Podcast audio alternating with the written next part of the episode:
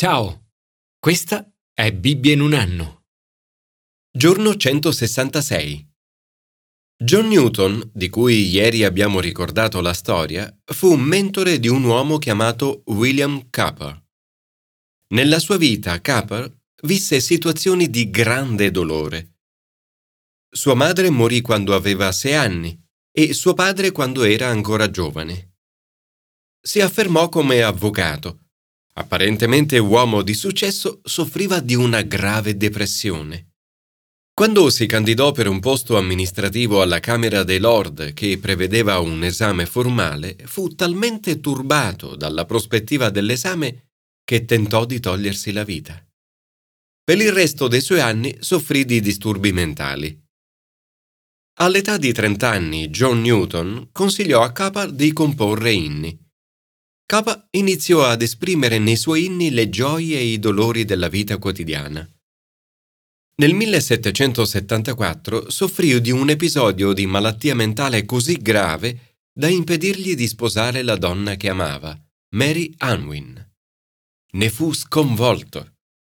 Poco dopo, nel suo inno forse più famoso, scrisse Dio si muove in modo misterioso per compiere i suoi prodigi. Sentiamo spesso dire che Dio è buono, che Dio è amore, che Dio ci ama e che Dio si è rivelato in modo supremo in Gesù. Ma ci sono cose sia nella Bibbia sia nelle vicende della vita di ogni giorno che sembrano non corrispondere a questa immagine di Dio e che non comprendiamo. Dio non può essere rinchiuso tra le pareti di una scatola. Egli è infinitamente più grande di quanto si possa immaginare. Ci sono passaggi della Bibbia che non comprendiamo e che ci appaiono misteriosi. Gesù ha detto, quello che io faccio tu ora non lo capisci, lo capirai dopo. Ci sono cose che a volte capiamo e altre che non comprendiamo e che comprenderemo solo quando incontreremo il Signore. Nel frattempo, cosa potremmo fare per quelle volte in cui non riusciamo a comprendere Dio? Commento ai sapienziali. Essere onesti con Dio. Ci sono momenti nella tua vita in cui non riesci a comprendere perché accadono certe cose? Momenti in cui sembra che Dio ti abbia respinto o respinta? Se è così, hai vissuto o stai vivendo un'esperienza simile a quella della storia del popolo di Dio. Questo salmo si apre con una domanda. O Dio, perché ci respingi per sempre? A volte può sembrare che Dio taccia o non faccia nulla per aiutarci. Il salmista dice, non vediamo più le nostre bandiere, non ci sono più profeti e tra noi nessuno sa fino a quando. Quando si attraversano momenti come questi, anche noi a volte ci chiediamo, fino a quando? Forse proprio in questo momento potresti avere delle domande sul perché una parte della tua vita stia andando in un certo modo. O sentire che Dio è lontano. San Giovanni della Croce, riferendosi a questi momenti della vita, parla di notte oscura dell'anima. Cosa dovremmo fare in questi momenti? 1. Fare domande. Il salmista non si fa molti scrupoli rivolge il suo cuore a Dio. Pone a Dio domande difficili. O Dio, perché ci respingi per sempre, fumante di collera contro il gregge del tuo pascolo? 2. Chiedere risposte. Ricordati della comunità. Hai riscattato. Il monte Sion, dove hai preso dimora Volgi i tuoi passi a queste rovine eterne. Il nemico ha devastato tutto nel santuario. Nei momenti di difficoltà i salmi sono una grande benedizione. Fatti risuonare nel nostro cuore ci aiutano ad affrontare i momenti di misteriosa sofferenza e a farci capire che non siamo soli. Signore, grazie perché quando non riusciamo a capire cosa sta succedendo nella nostra vita, possiamo rivolgerci a te e aprirti il nostro cuore. Commento al Nuovo Testamento. Essere aperti a Dio. Ai suoi discepoli Gesù dice di guarire i malati, risuscitare i morti e predicare il Vangelo. E la Chiesa dei primi cristiani obbedisce, fa esattamente ciò che Gesù dice loro di fare. Tutti rimangono sorpresi da ciò che accade. Sono aperti alla sua guida. 1. Il mistero della guarigione. I discepoli sono testimoni della straordinaria potenza di Dio all'opera. Ad un uomo costretto a letto da otto anni, Pietro dice Gesù Cristo ti guarisce. L'uomo subito si alza. Tutti lo vedono e si convertono al Signore. Eppure, quando preghiamo per gli altri, non sempre o non tutti vengono guariti. Ci chiediamo allora perché Dio non guarisce tutti? Ad essere sincero, non lo so. Non è facile capire perché Dio non guarisca sempre le persone per cui stiamo pregando tanto.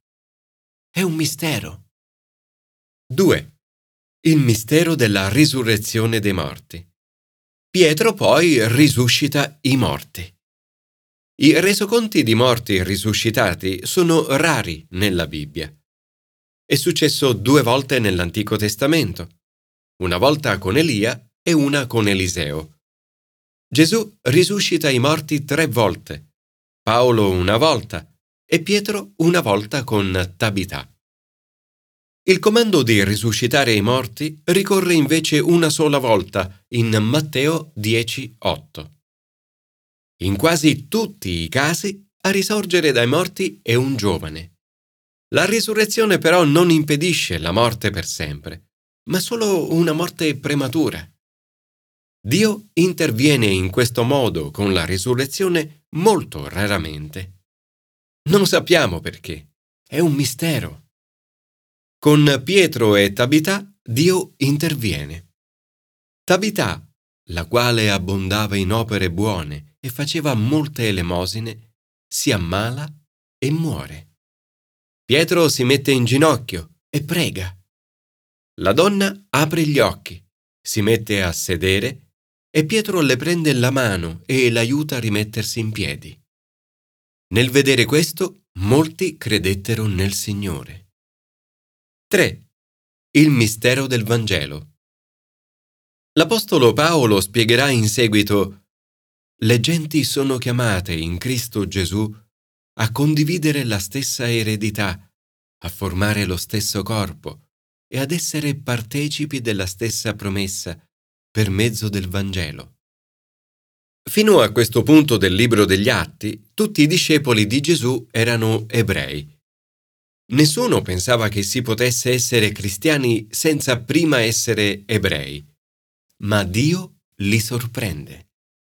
Prepara Pietro attraverso una visione in estasi, Pietro vede il cielo aprirsi e sente una voce che gli dice di uccidere e mangiare gli animali che vedeva. Ma Pietro rifiuta perché non vuole cibarsi di uccelli ritenuti profani e impuri.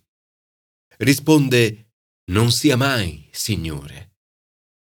Ma Dio riprende Pietro dicendo Ciò che Dio ha purificato, tu non chiamarlo profano. Pietro si rende conto che non doveva fare distinzioni tra persone pure ed impure, cioè tra ebrei e non ebrei. Nella lettura di domani Pietro dirà non si deve chiamare profano o impuro nessun uomo. All'epoca per Pietro e i suoi compagni si trattava di un mistero. È scritto infatti che Pietro si domandava perplesso tra sé e sé che cosa significasse ciò che aveva visto. Non si rende conto di ciò che Dio stava facendo. Solo più tardi capirà. Dio ha piani molto più grandi dei loro. La buona notizia di Gesù non doveva rimanere limitata al popolo ebraico. Era ed è per tutte le persone nel mondo. Fortunatamente Pietro si dimostra sufficientemente aperto a rispondere alla guida di Dio, sia quando Dio parla attraverso una visione, sia quando gli parla attraverso lo Spirito. Signore, grazie, perché anche se alcune cose rimangono per noi un mistero in questa vita, possiamo comunque fidarci di te nella certezza che tutto coopera per il bene. Commento all'Antico Testamento. Essere disorientati da Dio. Questo è uno dei brani più misteriosi di tutta la Bibbia. Tutto sembra andare bene. Davide è circondato da brave persone.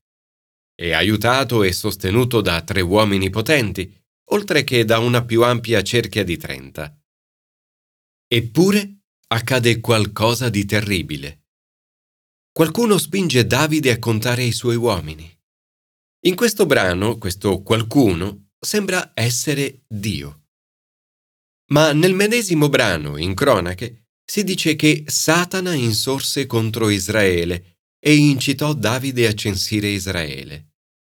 Questa è una delle sole tre volte in cui Satana viene menzionato nell'Antico Testamento. Davide apparentemente sa che quello che sta facendo è sbagliato.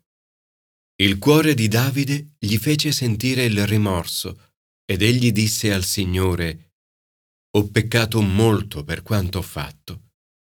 Ti prego, Signore, togli la colpa del tuo servo, poiché io ho commesso una grande stoltezza. Attraverso il profeta Gad, il Signore offre a Davide tre opzioni.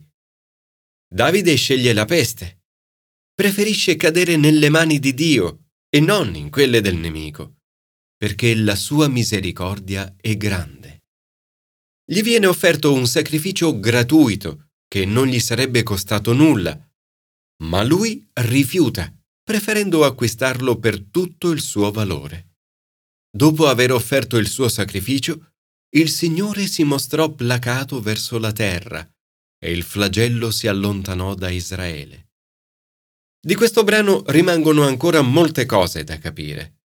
Tuttavia è bello vedere che si conclude con una nota di speranza e una relazione rinnovata tra Davide ed il Signore. Signore, aiutaci a fidarci di te anche in mezzo alla confusione e all'incertezza. Grazie perché un giorno la tua sapienza sarà pienamente rivelata. Signore, tu sei buono e il tuo amore dura per sempre.